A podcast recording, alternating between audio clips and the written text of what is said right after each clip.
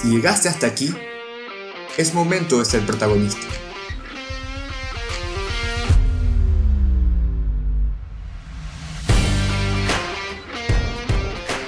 Bienvenido a Mejoremos lo Público, el primer podcast donde tus ideas cuentan.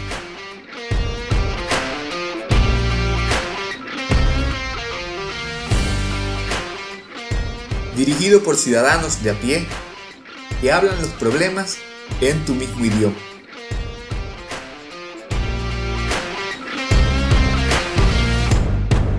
Qué increíble, qué increíble la intro con la cual nosotros damos comienzo al segundo episodio del podcast de Mejoremos lo Público. Y estamos muy contentos, estamos muy contentos de encontrarnos aquí conversando con ustedes y trayéndole un nuevo programa, un nuevo contenido digital a cada uno de nuestros seguidores ciudadanos protagonistas. Desde que creamos la iniciativa Mejoremos lo Público en el año 2017, nuestra primera red social a la cual incursionamos fue el Instagram.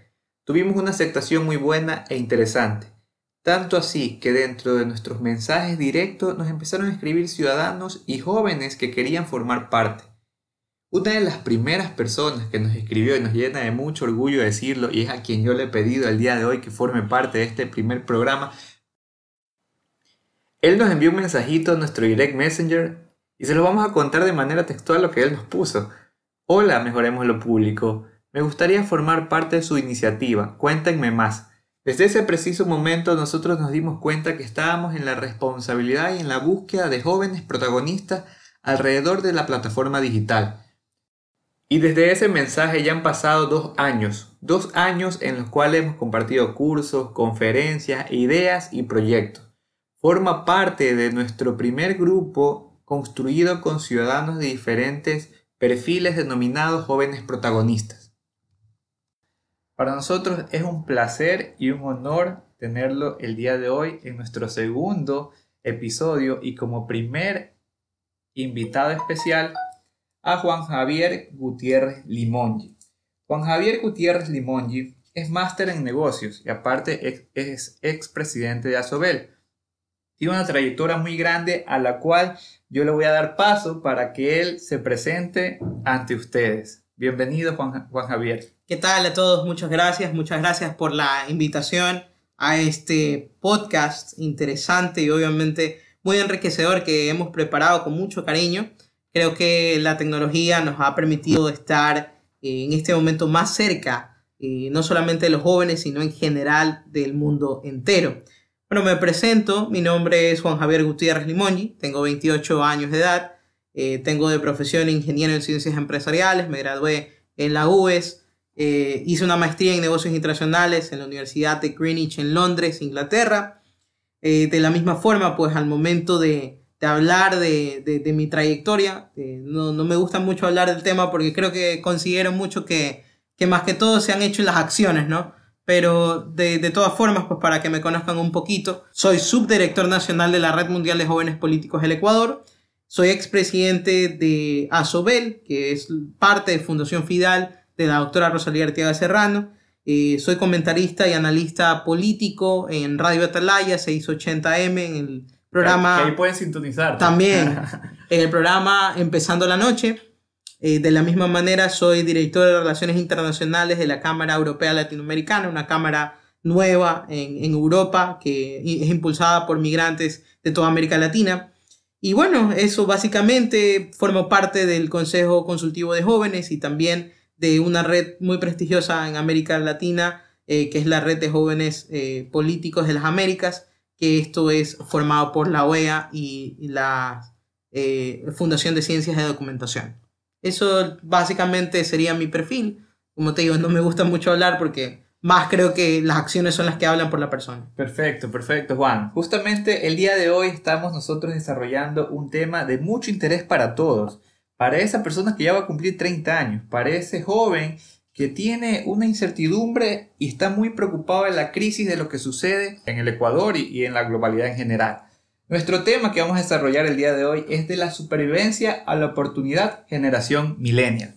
Y para eso hemos invitado justamente a, Juan, que es especialista y conoce e inspira a muchos jóvenes alrededor del Ecuador y de, y de diferentes exposiciones y conferencias que ha tenido de manera internacional para que nos cuente un poquito más, para poder ir desarrollando y trabajando e hilando fino, hablando este problema en el idioma más simple que podamos nosotros eh, traducirlo. Es importante un poco empezar a desarrollar y conocer las problemáticas, qué es lo que le sucede a los jóvenes, qué es lo que pasa. También hemos, hemos hecho una interacción en redes sociales que nos permitió tener una base interesante. Realizamos una encuesta para ver qué es lo que pasa dentro de los millennials actualmente. Y para eso queremos que nos explique cómo son los millennials, cuáles son sus motivaciones, perfiles e ideas. Eso es muy importante conocer. Cuéntanos, Juan. Bueno, bueno primero muchísimas gracias obviamente por la invitación. Como le dije al principio, creo que esta es una oportunidad perfecta para poder hablar de ciertos problemas que tenemos obviamente y cómo nos sentimos. Primero, vamos a hablar claro acá. No, no tengo por qué bonito, ni hablar perfilado o hablar de algún tema en específico. Yo creo que los millennials son súper apasionados. Nos gusta mucho empezar a entender cómo se vive y cómo nosotros podemos solucionar problemas a corto, mediano y largo plazo. Decimos la plena, si, si lo hablamos más criollamente. Decimos la plena, nos gusta mucho estar dentro de la situación, nos gusta mucho involucrarnos y preguntarnos el porqué de las cosas. Así somos somos reales, no tenemos posturas, nos gusta mucho dar la solución perfecta y de alguna manera tratar de ayudar a la otra persona. Somos genuinos, somos originales y lo que nos gusta es preguntarnos siempre el por qué. ¿Por qué está pasando esto en el país? ¿Por qué sigue habiendo desigualdad social? Nos preocupamos mucho por los demás y creo que eso es el principal motivo por los cuales esta generación está llamada a poder realizar liderazgos positivos y gestión también en temas públicos. ¿De qué año, qué año eh, una persona es considerada millennial? Bueno, o sea, pues hay, hay varios conceptos eh, en, el tema generacional. Unos dicen de a partir de los 18 empiezas tú ya a una generación de centennials. Creo que ya eres millennial a partir de los 25, 26. Bueno, yo considero que hay una, sí, hay una, hay una diferencia los centennials son las personas nacidas eh, posterior al año 97, 98 y los millennials a partir del, del 81. Pero en general para mí no es que es una gestión de por clases, edades o por gestión social. Yo creo que millennials y centennials son personas que son apasionadas por lo que uno quiere y que obviamente prefieren las respuestas a corto plazo y las respuestas concretas. Porque un millennial no es que espera a que la, pase el procedimiento. No, el millennial se interesa para que el procedimiento sea efectivo y sea en el menor tiempo posible. Yo te comparto un poco que también a los millennials han, han tildado de egoístas, de perezosos, de gólatras, de narcisistas y muchas veces hay muchos memes dentro de las redes sociales que nos tildan de tontos, de gente que está creyendo cualquier cosa que sale en redes sociales y que terminan haciendo por lo general todo lo contrario. ¿Tú crees que nosotros somos la generación más juzgada dentro de, la sociedad? Hay dos cosas aquí. Porque tal vez nosotros vemos mucho la pasividad que nosotros tenemos y el uso de las redes sociales todos los días, porque el millennial promedio... Mucho que está perdiendo el tiempo, que está, no está enfocado. claro, o sea, el millennial promedio, y yo lo digo porque yo soy así, me levanto y lo primero que coge el celular para ver en el Twitter qué pasó en el país, o sea, qué qué conflictos tuvimos o si ya un man ya lo descubrieron y se llevó la plata o lo que sea. Pero lo primero que abro es abrir Twitter. Tal vez porque a mí me gusta interesarme muchísimo personalmente en las cosas que pasan actualmente en el mundo y en general. Pero yo creo que los millennials se levantan con ese sentido, ver qué, cuál fue el último mensaje de WhatsApp, cuál fue eh, la última alerta que, alerta que tuvieron, no sé, en el Instagram o alguna cosa así, pero que de alguna forma es algo más informativo. ¿ya? Y que se permite esto tener una mayor conciencia de lo que está pasando alrededor de sus vidas. Yo creo que no tanto es una forma de vagancia estar en redes sociales, más bien es una forma de interés social que forma parte de un conglomerado social que ahora obviamente llega inclusive hasta elegir un electorado o elegir presidentes, mandatarios, etcétera, etcétera. Entonces yo no lo veo tanto como un avance, sino más bien como empezar un día productivo. Ah, Muchas personas de otras generaciones, la generación de nuestros padres, nuestros abuelos, dicen que esto es perder el tiempo, obviamente, porque no leen el periódico o que no pasan en, no sé, o, piensan que las redes sociales ya es el periódico per se de, de, de la matutino, ¿no? Entonces, es distinto porque la percepción tú lo tienes más resumida en un Twitter o porque alguien postea una foto súper increíble en Instagram, ya tienes una información directa con la persona, tienes un tratamiento con la persona mucho más directo. Entonces, esta generación se, se entera muchísimo mejor de las cosas por lo que pasa a nivel global. Sí, justamente hay investigaciones que demuestran, y tú como ves a la sociedad en Ecuador en general y puntualmente a los millennials, de creer que nuestra situación como país en lo económico viene por un rumbo pesimista. viene por un sentido de que está muy difícil salir de la crisis, los millennials se sienten un poco eh, frustrados en no saber el día de mañana eh, para qué camino voy a tomar o qué va a pasar con mi perfil o conmigo, donde estamos ahorita eh, desarrollando. Y creo yo que eso también da paso a, tener un escenario millennial muy pesimista. ¿Tú consideras que eso es parte de, de nuestra sociedad actualmente? es algo que se tiene que mejorar y sacar esa idea de la cabeza?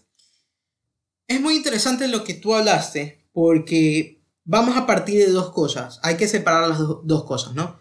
Lo primero es que somos una generación que tal vez no está, no está comprendida por las demás generaciones.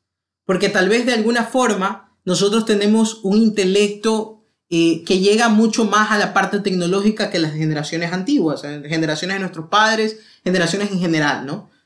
Y, esto permite que tengamos un contacto mucho más directo con cuestiones que tal vez otras personas no han tenido, por eso es la resistencia al cambio, y eso nos, nos pone en un lugar para ser competitivos. Pero ¿qué pasa? Que en este momento lo que pasa es que como la competencia antigua, la competencia de hace muchos años atrás, se tienen, están adaptándose a los cambios que hay en la línea del tiempo, en la generación, y viene un joven con la mente fresca, con la mente innovar, y ya empieza a decir, no, pues es que la experiencia pesa más que la juventud.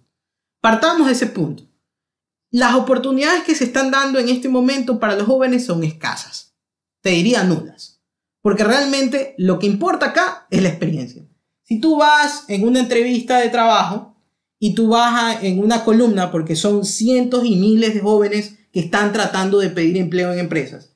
Te dicen, te ven el currículum, ah, tienes 21, 22 años. No, no tenemos esa posición ahorita para ti, tenemos lo más de asistente, pero ganas 300 dólares, o sea, menos el básico. Entonces tú dices, ah, no, entonces, ¿por qué? Pero si yo he estudiado, en, he estudiado inglés, francés, sé italiano, por, por las posibilidades que he tenido, o porque yo realmente he querido saber, eh, pero no me cogen en la empresa porque me dicen que tengo que tener 5 o 7 años de experiencia. Entonces ahí hay una irrelevancia completa. Porque te dicen, no, es que tú tienes que ser preparado, pero al mismo tiempo requerimos experiencia. Hay un gap ahí, hay un, hay un vacío ahí. Otro vacío que te puedo dar en el tema laboral. Cuando tú vas acercándote a un trabajo y te dicen, necesito un hombre, una mujer de experiencia de 7 años pero tú tienes ya una trayectoria, pues ya has tenido una trayectoria importante en tu vida y te faltan unos años. No es que realmente requerimos una persona que sea un ejecutivo de tantos años de experiencia. La, la, verdad es que no es que yo dudo su capacidad, sino que yo creo que necesitamos una persona más seria. Más seria. Si cuando la generación actual tiene los índices de productividad más altos que la generación, las generaciones pasadas. Entonces ahí tú te vas respondiendo, ¿por qué esa falta de interés en poder canalizar mejor las oportunidades para los jóvenes. Vamos a otro aspecto. Vamos a la política. Ya hablamos mucho del tema empresarial. Vamos a la política. Y, lo hablábamos fuera de cámaras. Y lo decíamos. La política solo se gradúan las personas que son los hijitos ricos de papá. Y las personas que obviamente tienen una trayectoria dentro del partido y que tienen ya un negociado en general. Ahora, cuando viene un joven a poder formarse, tiene que formarse bajo los estatutos de algo. Pasa lo mismo que pasa en la empresa, que como no tienes la experiencia dentro y quieres irte a formar, no te aceptan. Pero hay esta posición. ¿Sabes qué? No tengo esta posición que tú quieres de ser político, pero si tú, yo te ofrezco un plan de carrera, como dicen las empresas. Yo te ofrezco un plan de carrera de cuatro años para que tú puedas ser político. Sucede lo mismo casi. Exactamente. Entonces, el, el, joven que quiere ser político. El joven que nunca va a llegar a ser gerente de una empresa en la política también va a llegar a ser el punto porque que no va a ser Porque, exactamente, porque, todo es un proceso. Porque todo es un proceso y te dicen, no, es que tienes que cumplir cuatro años para ser político. Y quizás te podamos coger. Quizás tengan la formación académica de poder ejercer política. Exactamente. Entonces, cuando tú te... eh, Porque esta generación se pregunta mucho el porqué de las cosas. Porque así somos, nos preguntamos el porqué de las cosas. Entonces dicen, entonces todo está mal, pues. Porque si voy a un puesto público me piden, ¿sabes qué? Bueno, pero yo también te puedo ayudar de alguna forma. Tienes un buen currículum, ¿sabes qué? Mira, dale a, a la persona que esté en la esquina, dale tu carpeta y ahí ya, ya sabes lo que pasa. Entonces, eso quiere decir que le das por, por fuera y ya tu carpeta, ya que estaba por último, va a estar primera. Entonces, ¿qué quiere decir con eso? Que los millennials se dan cuenta que estamos en un sistema que no puede darse más y que, que todo está mal. Hablemos otra vez, regresemos a la economía. Los millennials dicen, no hay oportunidad de trabajo, no hay flujo financiero, estamos mal económicamente. Nos concentramos en lo negativo porque es lo, lo que escuchamos relativamente. Y, y justamente eso, porque según un artículo publicado en La Vanguardia, son la generación, somos la generación más preparada a la fecha, los nacidos entre el año 81 y 96, con mayor número de títulos universitarios y dominio de idiomas registrados en la historia. Entonces, si nosotros tenemos una mejor preparación académica que nuestros padres, quizás las oportunidades por el sistema que tú mismo comentas, que está totalmente equivocado, y nos preguntamos por qué suceden así las cosas, nos ha limitado a poder exponenciar nuestra productividad y poder dar a conocer nuestros verdaderos talentos dentro de la parte política, la parte económica, la parte empresarial y emprendedora como tal. Porque esto es claro. Aquí, la última rueda del coche es el joven, pues. Porque aquí lo, lo que piensan es que el joven no tiene voz. Entonces el que va a poner los papeles. Porque, exactamente, porque el joven va a llevar la bandera y poner los pósters en, la- en las casas. Y eso es lo que está mal. Porque el cambio generacional, yo lo que quiero que entiendan, tanto los empresarios, los políticos y las personas que dan la, que crean y que crecen la matriz productiva de este país, es que el joven ya se ha convertido en un aliado importante para aumentar y crecer tu productividad a futuro. Porque él ya no trae el conocimiento de 20, 30 años atrás, trae un conocimiento empatado con una generación de innovación y que ellos investigan, porque las universidades también han cambiado la manera de enseñar. Hay otras que todavía se mantienen de la manera tradicional cuesta, les cuesta. y les cuesta, pero que han cambiado todo el paradigma de que el joven simplemente va a comerse los libros. Te voy a dar un ejemplo. En Europa, en Estados Unidos, al joven le enseñan más cosas prácticas. Porque aquí, en América Latina, nos sentamos a comernos los libros. Las teorías de los años... Desde los 30, de los 40, la Gran Depresión, lo que tú quieras llamar, la, la guerra del CENEPA, o sea, nos, nos meten mucho más teoría de lo que puede generarse en la práctica. ¿Cómo tú creas una empresa? ¿Tú creas la empresa simplemente por postulados teóricos o creas por una práctica? Una práctica. Porque así lo ven los jóvenes, pues. La- los jóvenes crean una empresa porque lo llevan y así crean un conocimiento mejor. El Ecuador, en general, ya aterrizándolo el país, lo, lo único que piensan es hablando bonito, van a convencer a la gente, pero no ponen nada en práctica. Pero cuando vas a una empresa donde está un millennial ya asentado, ves que todo fluye porque hay una práctica y una consecución de ideas. Entonces, ¿cuál es lo, lo que quiero decir? ¿Por qué los millennials ven un- tienen una óptica mala de la economía? Porque no se está dando nada de lo práctico, pues. No se está dando nada de lo que puede ser mejor cuando se dan alternativas o ideas prácticas para poder salir de una crisis. Porque la cosa no es endeudarse, la cosa es ver la forma de, de no endeudarte, pero ver cómo puedes impactar no solamente la vida de las personas, sino la matriz productiva de cada sector. Mucha gente dice, ah, es que el petróleo, el petróleo nos ha dado el billete, es lo que nos mantiene como Ecuador. Pero si prácticamente tus operaciones, no solamente de, la balanza comercial, sino también la balanza eh, financiera de este país, se mantiene por el agro. ¿Por qué entonces dependemos de un petróleo cuando todo se puede dar estandarizando mejores procesos agrícolas? Entonces ahí tienes tú dos brechas. Tienes una brecha de seguir mantenido por algo que te puede quitar en No lo 50 controla. años, que se puede acabar y chao petróleo, o puedes tener algo productivo que si lo trabajas, lo diseñas, te puede dar plata, pero de aquí a la China. Entonces, hay dos cosas totalmente que deben de ser reformadas y está en nosotros a poder hacerlo. Correcto. Y, y sí, sí llama mucho la atención.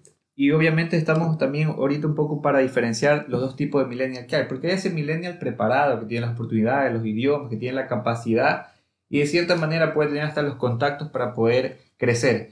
Pero ¿qué sucede con ese otro millennial que tiene un carácter diferente, que tiene una formación diferente, que está más limitado en recursos y en oportunidades? ¿Cómo ves a ese millennial para poder salir eh, adelante y poder hacer un crecimiento dentro personal y económico dentro de sus hogares?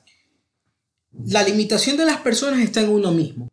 Las oportunidades se dan porque tiene que impulsarse la persona a ser mejor cada día en estos días he escuchado muchísimo de jóvenes, de niños que están ahorita tomando, porque esta pandemia, eh, lo estamos, estamos haciendo este episodio porque lo podíamos haber hecho en una clase o lo podíamos haber hecho en un lugar mucho más, viéndonos, no sé, con varias personas, ¿no? Estar hablando en un auditorio, etc. Pero porque una pandemia, una enfermedad que vino de China, que muchos piensan que fue por un, un animal cualquiera que vino y nos impactó la vida y nos cambió totalmente la vida. Me río un poco porque realmente muchas, se han dado muchas cosas, muchas conspiraciones como para decir, a la fuerza tuvimos que cambiar. Nos cambió la vida. Y cambió otra percepción de ver las cosas. Ahora no es que tú te tienes que ver y que todas las oportunidades te caigan por añadidura. Tú tienes que ir a buscar esa oportunidad. Y lo que estamos haciendo es eso. Tal vez dos mentes funcionan mejor que una. Pero si, son más, si somos varias mentes, funcionamos concatenadamente y podemos construir algo más grande. Está en el joven, está en la persona millennial, está en la persona de la tercera edad, está en el adulto normal, común y corriente, hombre, mujer, eh, ahora también en temas de inclusión, gay, no gay, eh, lesbiana, homosexual o como te quieras llamar, transgénero, de poder ser inclusivos, de poder cambiar esa perspectiva global y poder canalizar mejor que todos sean participativos. En este momento yo no veo que exista una, una desgracia, más bien todos hemos mejorado nuestra calidad de vida siendo más humanos. En este momento no vale la pena decir, ay, es que realmente yo vivía del subsidio que daban a la gasolina, porque eso era un motor para mi vida. Te bajaron la gasolina unos centavos. Pero ¿de qué sirve si igual tú tienes que producir? Entonces, aquí hay una solución redituable que yo veo que, es fundamental. No enfocarse en lo malo, más bien ver una oportunidad de lo malo para hacer algo bueno. Si, si encontramos ese, ese procedimiento, que yo sé que somos muy pilas, lo hablo muy criollamente porque sé que muchos jóvenes lo escuchan así. Si somos muy pilas en poder proyectar algo a futuro, lo podemos hacer con varios panas, lo podemos hacer con varias personas, siendo inclusivos, proyectando algo nuevo algo fresco que nos ayude a decir, estamos en una crisis, bueno, vamos a salir de una crisis encontrando una solución.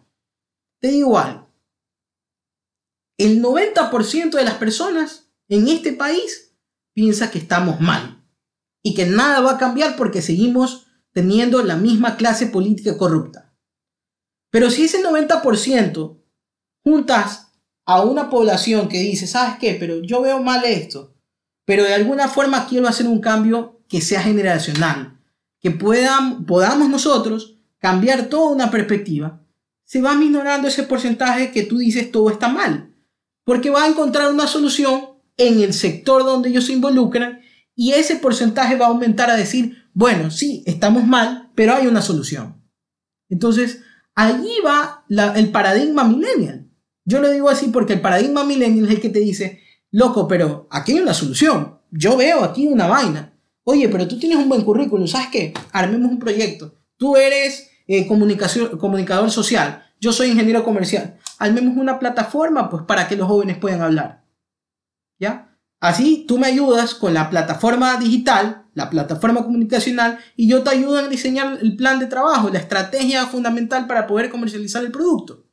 Entonces, si dos personas se involucran en un proyecto, hay una solución. Este país le falta eso, involucrarse mucho más incluir un círculo mucho más grande de tus contactos, hacer mucho más networking Y proponer y soluciones. proponer soluciones. Porque no nos podemos gestionar, no podemos, no podemos seguir cerrados a decir somos los peores del mundo, somos tercermundistas, somos lo que somos, porque si hay solución. Te estoy enseñando que solamente hablando de algo micro se puede hacer algo macro. Entonces ahí va lo que tú decías. Si nosotros gestionamos esto, puede, puede existir una salvación para la patria. Perfecto, no, muy interesante lo que propone. Y es verdad, justamente ahora en pandemia, que bien es cierto, nos, nos mantiene un poco ya con otras medidas y una forma de vida totalmente diferente.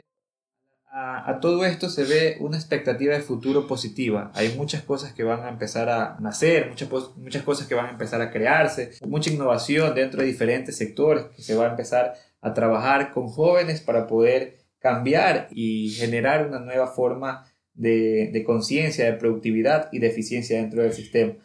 Pero para nosotros es muy importante también conocer, obviamente, qué pasa con los millennials. Ellos están más motivados por una forma ilógica de querer siempre más. O sea. Llega un punto en el cual tú te encuentras como joven y dices, bueno, ya terminé mi maestría, ahora yo quiero estudiar otra maestría. O terminé mi emprendimiento y este mes gané, no sé, Porque somos impulsivos. queremos más. O sea, nunca estamos en ese sentido, no es la palabra conforme, pero nunca queremos estar en un punto de equilibrio. Siempre estamos moviéndonos a querer Somos desarrollar, a querer buscar otra solución, a ver qué es lo que pasa, a criticar, a salir a pelear. Entonces, justamente eso, a nosotros, ¿qué nos motiva? Nos motiva esa forma eh, ilógica quizás de ver las cosas porque no la vemos como igual la ven nuestros padres o, o estamos nosotros siempre en ese mood de, de- de querer hacer algo diferente y no quedarnos en, en eso, porque pasa que queremos desarrollar un proyecto, pero luego quizás nos cambiamos a otro, luego estamos en otro y no desarrollamos ni el primero y todavía no terminamos ni el segundo, entonces se nos vuelve un caos la vida. ¿Cómo ves tú esa parte? Es una pregunta importantísima, pero al mismo tiempo es una pregunta fundamental para poder entender nuestra mente, porque somos una, un caso. Nosotros somos un caso. Eh, te voy a hablar más al tema de la experiencia personal. Yo creo que este podcast más que todo es para hablar cosas personales. Yo creo que eh, muchos no entienden cómo uno ha llegado a hacer lo que es ahora. Yo siempre le digo a las personas, uno tiene que entender de dónde uno viene y cuál fue el camino que uno recorrió para que entienda dónde está. ¿Sí? Así hace un profesor, así hace cualquier persona en el mundo. Una persona ha caminado por tanto y va a ser mirada, va a ser observada por cualquier cosa que pase. Como bien tú lo dijiste, los millennials no nos conformamos con simplemente quedarnos allí y listo. Nunca estamos Nunca quietos. estamos quietos, jamás. Porque desde que yo me acuerdo, siempre hemos querido ver qué va a pasar luego y qué será la connotación sí. Siempre es, ¿qué pasará si? Esa es la pregunta fundamental del millennial. ¿Qué pasará si me atrevo a hacer esto? Oye, pero ¿será, ¿será buena alternativa? Vamos, hagámoslo. Es muy lanzado. El millennial es lanzado. O sea, aquí la generación es lanzada porque es impulsada por algo que lo lleva o lo llena y lo lleva a ser algo pasional, ¿sí? Si yo lo veo de mi vida personal, cuando yo empecé en toda esta vaina de la política, del liderazgo en general, De la motivación. personal, un cambio de, de paradigma en mi vida. Yo te digo, oye, yo fui súper cómodo, pero porque era mantenido. Tuve que irme a otro país para entender de que no solamente era mantenido, sino que era frágil en pensamiento y en perseverancia. Porque tal vez aquí nos sobreprotegen también por la cultura, obviamente, de nuestro país y en general de América Latina. Pues los hijos tienen que vivir, no como en Estados Unidos, que ya a los 18 años te vas. Acá, acá no, pues hasta los también, 32, justamente, ya 33. A los 16, 18 años coges tu maleta y empiezas a recorrer y te vas. otros países. y te vas mochileando y que ni sé qué. Ya hay muchos jóvenes que lo están haciendo ahora, pero yo que tengo 28 años no tenía todavía esa predisposición como tal, a los 19, 20 años. Pero si no es cuando algo te cambia la vida, que empiezas tú a decir, bueno, esto, esto tiene que cambiar, esto tengo que hacer más proyectos, tengo que ser mucho más visionario, Y queremos más y más y más y más hasta que no tengamos techo. Pero lo bueno del millennial es que el millennial sí aterriza sus sueños. Porque él dice, me voy a hacer esto en tanto tiempo. Pero al mismo tiempo yo tengo otra visión que voy a hacerlo en tanto tiempo. O sea, él hace un FODA de su vida y tiene sus tiempos. Dos años, tres años, cinco años, seis años en general. Y eso hace que paso a paso pueda construir camino a camino, ladrillo a ladrillo, pueda construir su vida. Entonces, por eso es que tú ves de afuera, cuando la gente dice, pero es que has hecho hartísimo, pues. Es que has hecho bastante. No, es que yo he construido camino a camino, paso a paso, para que se vea bastante. Te voy a contar una pequeña historia. Cuando yo me fui a Inglaterra, yo era un sudaca, como común y corriente. Cuando nosotros vamos a mirar a Europa, vamos con sueños, vamos con una maleta de sueños e ilusiones. Vamos a querer romperla, como dicen. Y te topas con todo, de todo, de todo hay en la mata del Señor. Te, te topas con todo, te topas con una discriminación, te vas a topar con gente que le caes bien, que gente que le caes mal, gente que no te resiste el verte, personas que te dan la mano, personas que son individualistas porque los europeos son así. Pero tú tienes que autodescubrirte. Parte de ser líder es autodescubrir tu liderazgo y ponerlo al beneficio a pesar de que las personas que te caigan mal de esas personas. Entonces, como el ecuatoriano tiene cualidades más que debilidades, hay que hacer que la balanza de, cualidades sea mucho más a las debilidades. Entonces, si el ecuatoriano es humilde, es chévere, es bonachón, es bacán, es el, el alma de la fiesta, plásmalo en tu vida. Pero no lo plasmes negativamente, haciendo trampas o plagiando una tesis como por ahí un vicepresidente que tuvimos. Es trabajando en impulsar la vida de otra persona para mejorar su calidad de vida. Entonces, viendo eso, el europeo que va a decir, eres muy, ¿por qué eres muy colectivo? Si tienes que pensar en ti mismo, tienes que llegar a la meta tú solo. No, porque el ecuatoriano se diferencia de que es colectivo y le gusta pues la, el, el estar cerca de las otras personas el motivar a las otras personas como que... Exactamente. Y, y, la energía individual se vuelve una energía colectiva. Es así como a mí me nombra representante de los estudiantes de la maestría en Inglaterra, el primer ecuatoriano siendo representante de esa maestría, porque cambié todo el paradigma de un europeo. Y dice, no es ser individualista, sino, ¿sabes qué? ¿Tú quieres aprender? Ya, pues sentémonos todos aquí. Y les digo, el último día de la maestría, tuve 200 personas alrededor mío. Cuando yo empecé solo era una persona y yo era solo estudiando. Pero cuando tú incluyes a todos en tu conocimiento, cambias la percepción de que tienes una persona. Entonces, eso es lo que te motiva a no ser soñador. te, potencial también. te motiva a dar una realidad. Porque ¿qué pasa? Que esta generación ya no le cree al discurso, le cree a la obra. A la acción. A la acción, le cree a lo que él quiere saber y quiere conocer. Porque muy bonito puedes hablar, lindo, hermoso, tener los ojos verdes, tener este, carita bonita, pestañitas bonitas o tener un cuerpazo. Mucho puede exhibir la imagen, pero es la obra lo que quiere. Eso es lo que quiere el milenio. Eso es lo que se busca también, justamente, que tengas ese sentido de saber de dónde estás sacando todo lo que dices. Pero ¿qué pasa? Porque también puede venir el millennial mal, mal informado y puede decir, ah, bueno, como quieren obra, ya, pues a cualquier precio la obra. No, la obra con honestidad. Ahí va la otra parte del millennial. Que el millennial se pregunta el por qué, pero al mismo tiempo se pregunta si es ético o no hacerlo. Esta generación se preocupa mucho por las cosas que le estamos dejando a las futuras generaciones. Por ejemplo, nosotros nos preguntamos mucho, ¿está bien, está en lo correcto, seguir usando petróleo cuando podemos utilizar nuevamente los recursos naturales de nuestro país? Nos preguntamos mucho, ¿está bien contaminar el ambiente sabiendo que se están muriendo por uso de plástico ciertos peces en nuestros mares? Entonces, se están preguntando eso los millennials. Que queremos cambiar y cuestionar porque, porque nos cuestionamos mucho, porque hay una, una, palabra clave que a mí me gusta y que me encanta usarla, y yo la uso de hashtag siempre, agentes de cambio. Porque somos agentes de cambio. Por eso nos cuestionamos mucho, porque vemos la fragilidad de donde vivimos y tratamos de cambiar de alguna manera. Por eso es que el mundo nos ve a nosotros como acelerados y haciendo todo lo que queremos.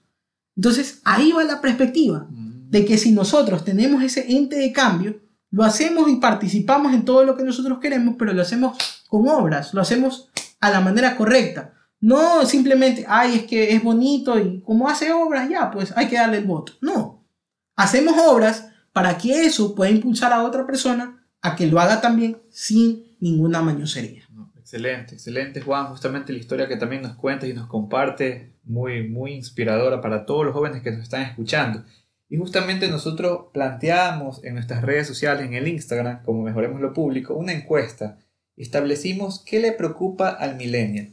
Le preocupa más la crisis, entiéndase por crisis ese estado económico en el cual el país se hace de difícil acceso a muchas, a muchas condiciones como el trabajo, a muchos temas de poder adquisitivo, muchos conceptos económicos, o la incertidumbre que la incertidumbre en cambio se ve reflejada por ese no saber qué va a pasar el día de mañana. Cuando tú estás en crisis, tú ya sabes que hay una, un decrecimiento económico, que el país está difícil, eh, poder adquirir, comprar bienes y servicios, pero cuando hay una incertidumbre no sabes qué mismo va a pasar el día de mañana.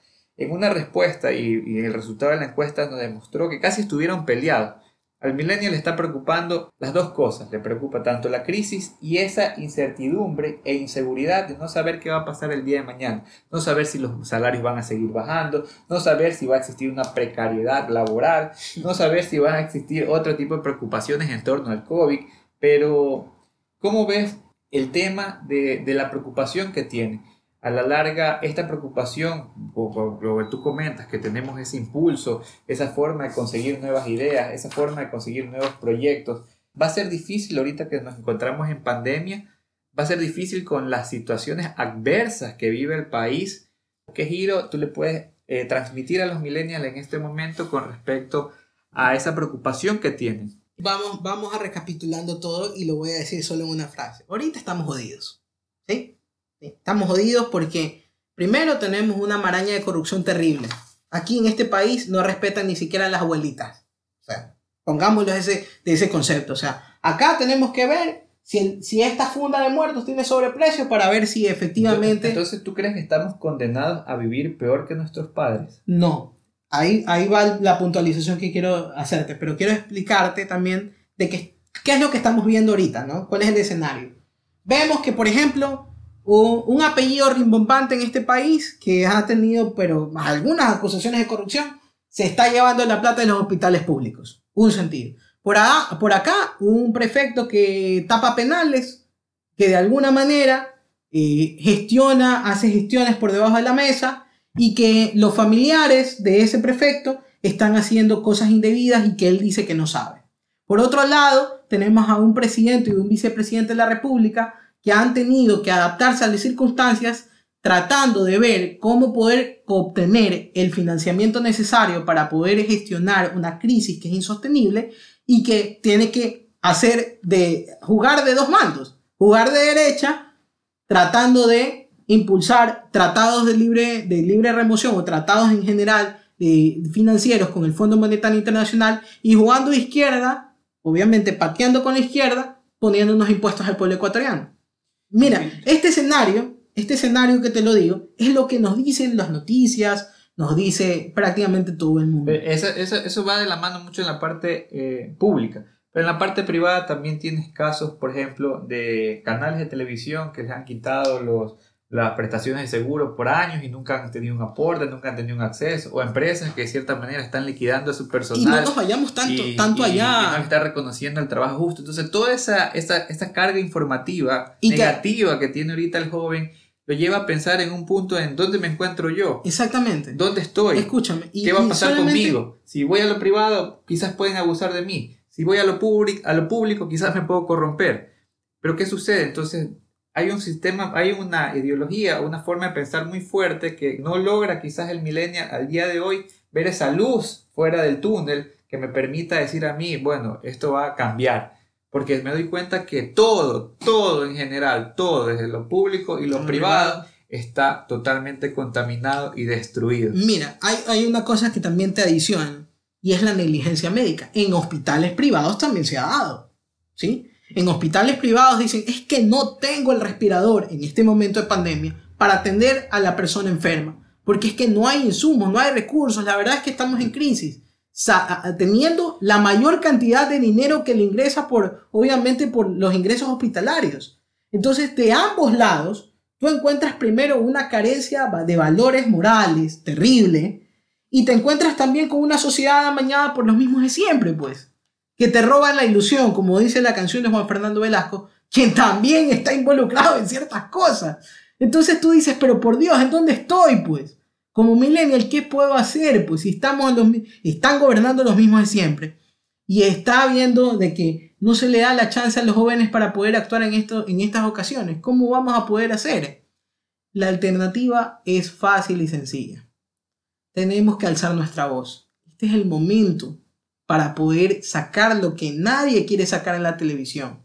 Este es el momento para poder investigar lo que nadie quiere investigar. Este es el momento para poder hacer algo distinto a los que los mismos de siempre, que nos roban la ilusión y nos quitan la plata de nuestros bolsillos, lo hacen. ¿Y qué es eso? Formar personas y ciudadanos del mundo. ¿Cómo lo hacemos? Metiendo el chip en la cabeza de los jóvenes y a las personas que quieran trabajar honestamente que este país tiene arreglo. ¿Y cómo tiene arreglo? Dando soluciones. Este país, como yo te lo decía en, la sección anterior, pensamos mucho en temas negativos, pensamos mucho en que no hay salida, pensamos mucho es que ya, es que vamos a, vamos, vamos a seguir viviendo de la corrupción, vamos a seguir teniendo a estas ratas alcantarilla llamadas servidores públicos, que no todos son malos, pero que algunos sí se llevan la plata, y vamos a seguir viendo a personas que se llevan con una billetera grande o chiquita, se llevan la plata de los contribuyentes y de los ecuatorianos.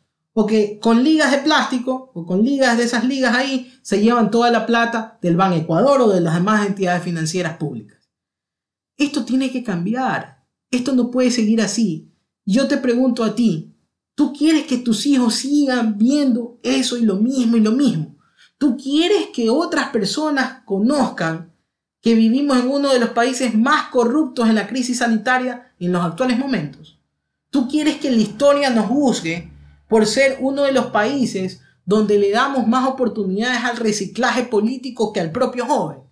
Eso no quiero para mis hijos. Y eso yo te pregunto a ti, porque tú estás escuchando este podcast y tal vez te estás preguntando, bueno, ¿qué voy a hacer? Porque yo quiero hacer algo, me quiero levantar del escritorio donde estoy y quiero hacer algo por este país. Pues bueno, ya es hora de salir del escritorio, es hora que cojas tu conocimiento y tu valentía para salir a encarar a esa generación que nos está robando la ilusión. Este es el momento. No es mañana, no es pasado mañana, es hoy. Si estamos viendo que este país está cayendo a pedazos, pues es hora de construirlo nuevamente. Pero solo depende de nuestra generación hacerlo. Porque ya la generación pasada nos falló.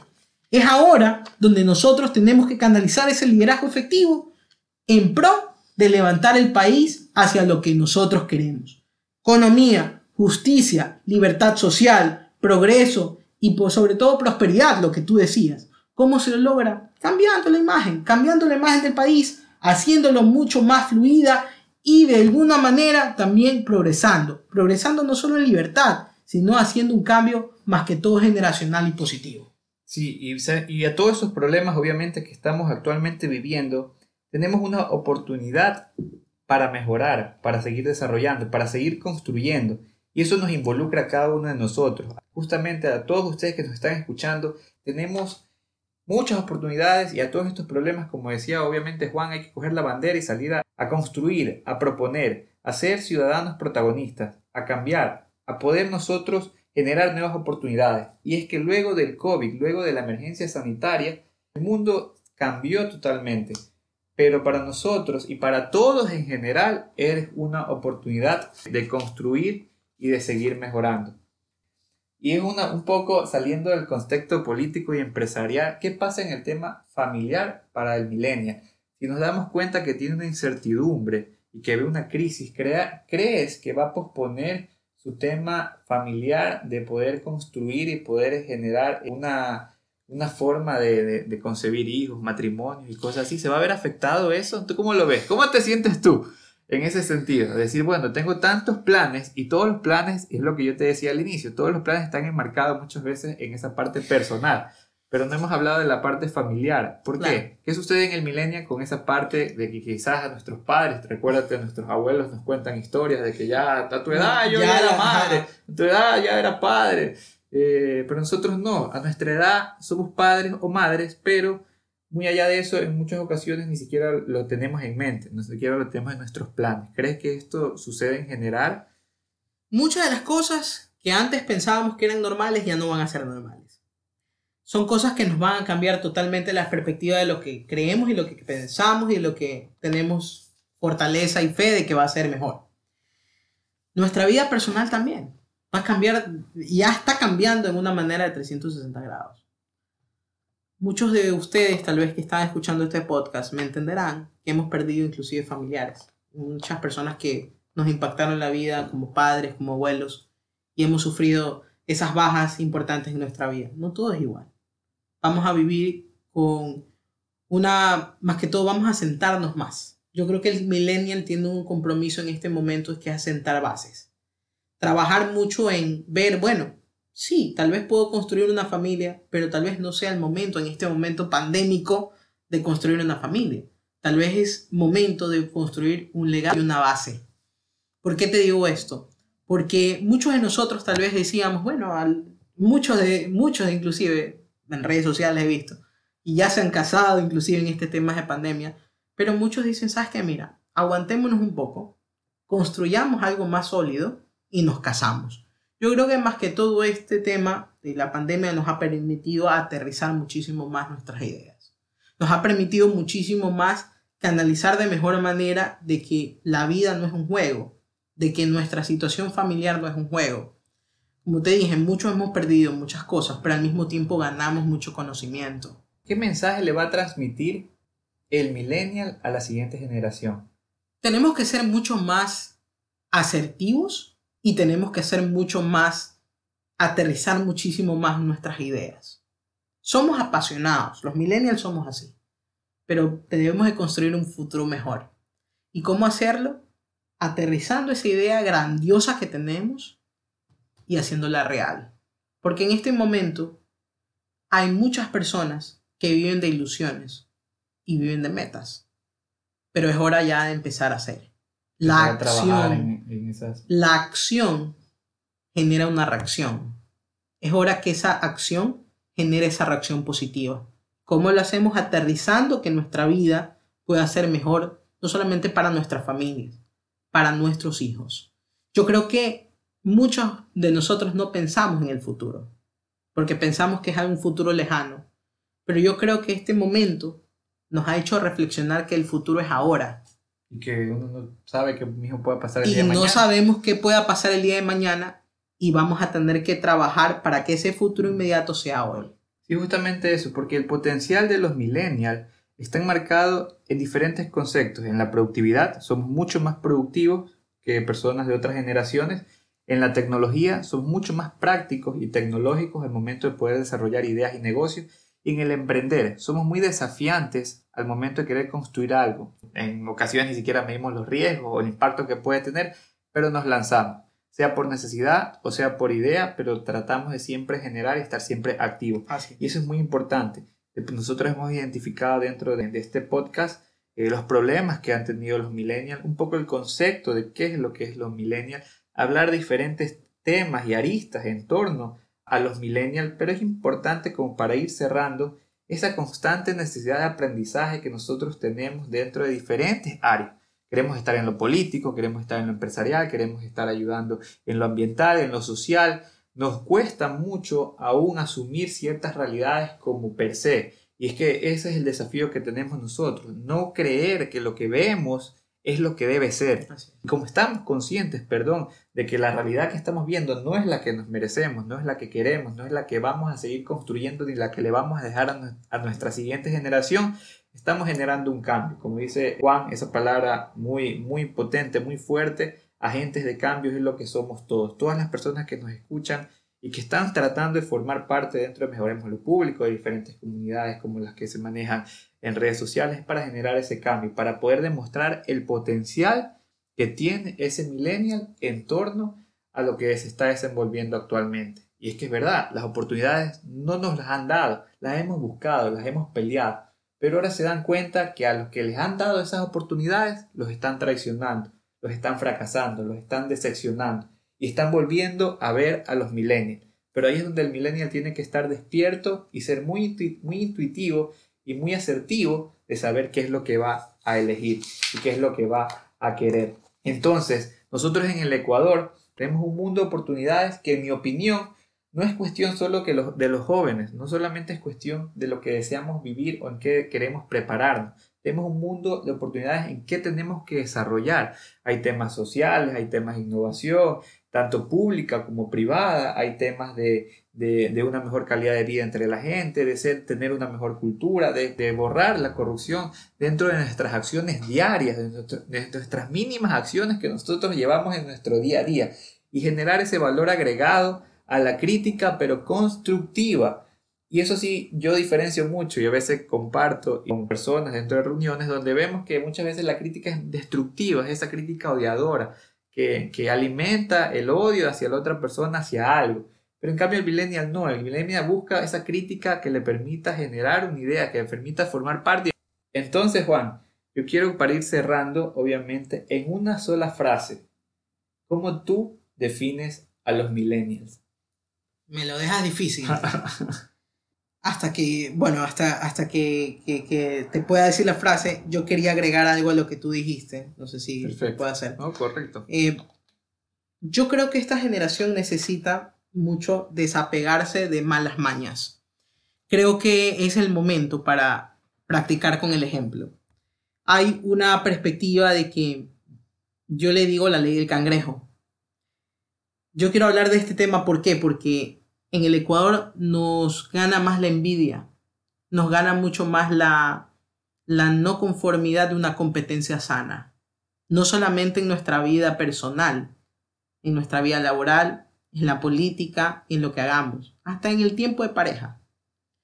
La envidia es una de las cosas que dañan no solamente las relaciones, dañan unos sueños. Y esto se da mucho porque nuestro crecimiento personal nuestro crecimiento profesional sube cada día como las nubes. Es alto, porque no tenemos metas, no tenemos límites, tenemos altas metas.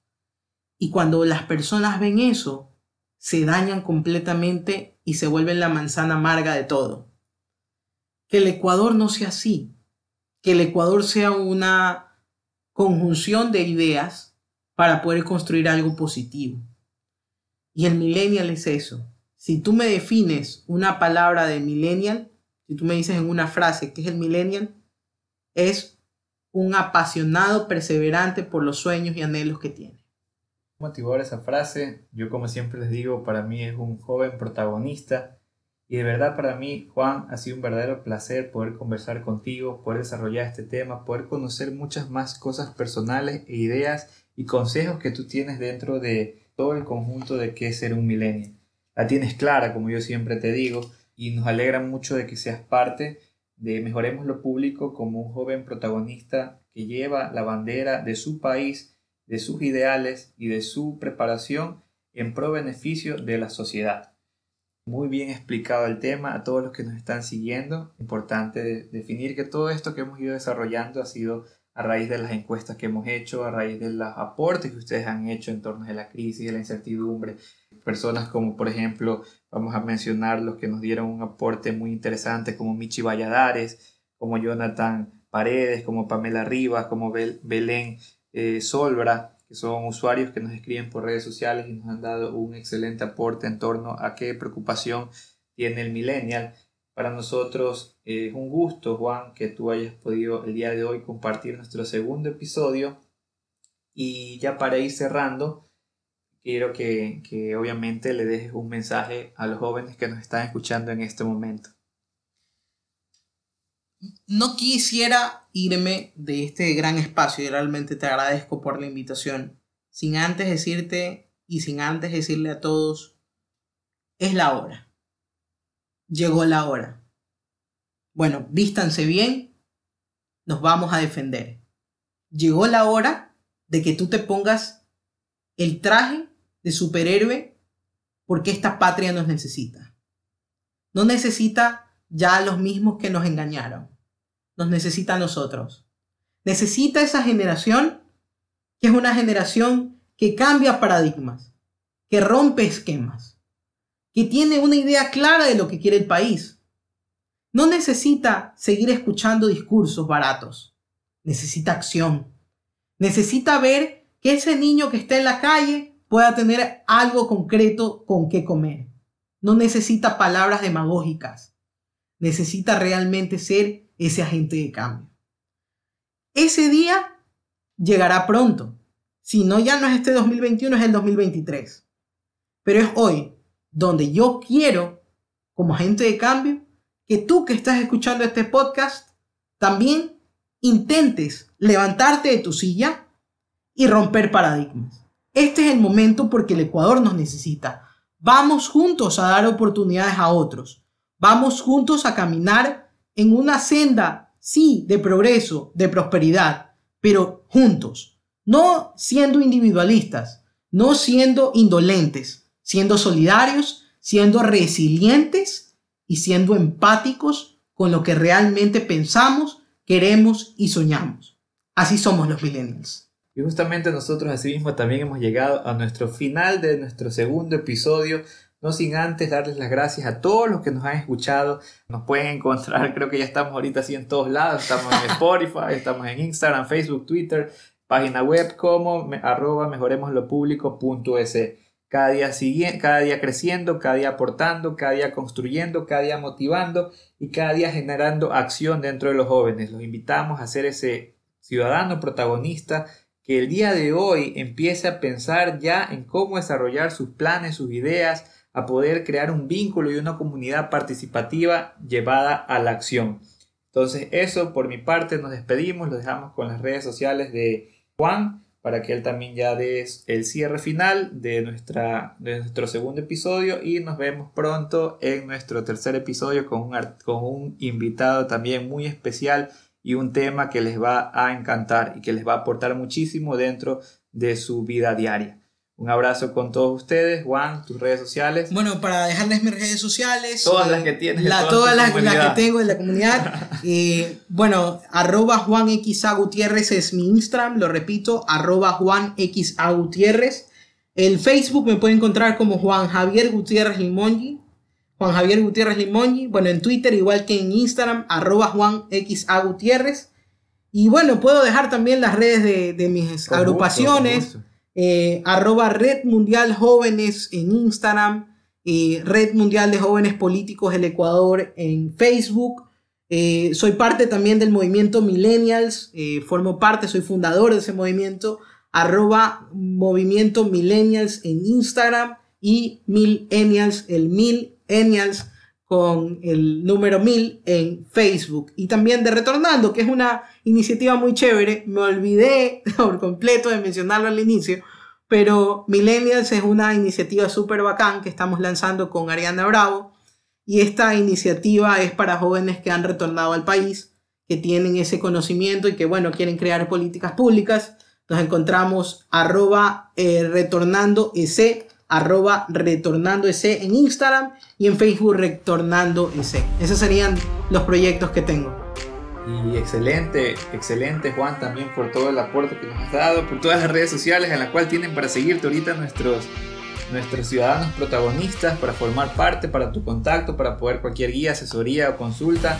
Sin duda siempre Juan está presto para desarrollar. Esperemos tenerlo en, en otro tema desarrollando, ir construyendo algunos temas en torno a, lo que vienes desarrollando dentro de la política, dentro de la, parte empresarial, de la parte de motivación. Entonces eso, ciudadanos protagonistas, eso ha sido todo por el día de hoy. Un abrazo para todos y un excelente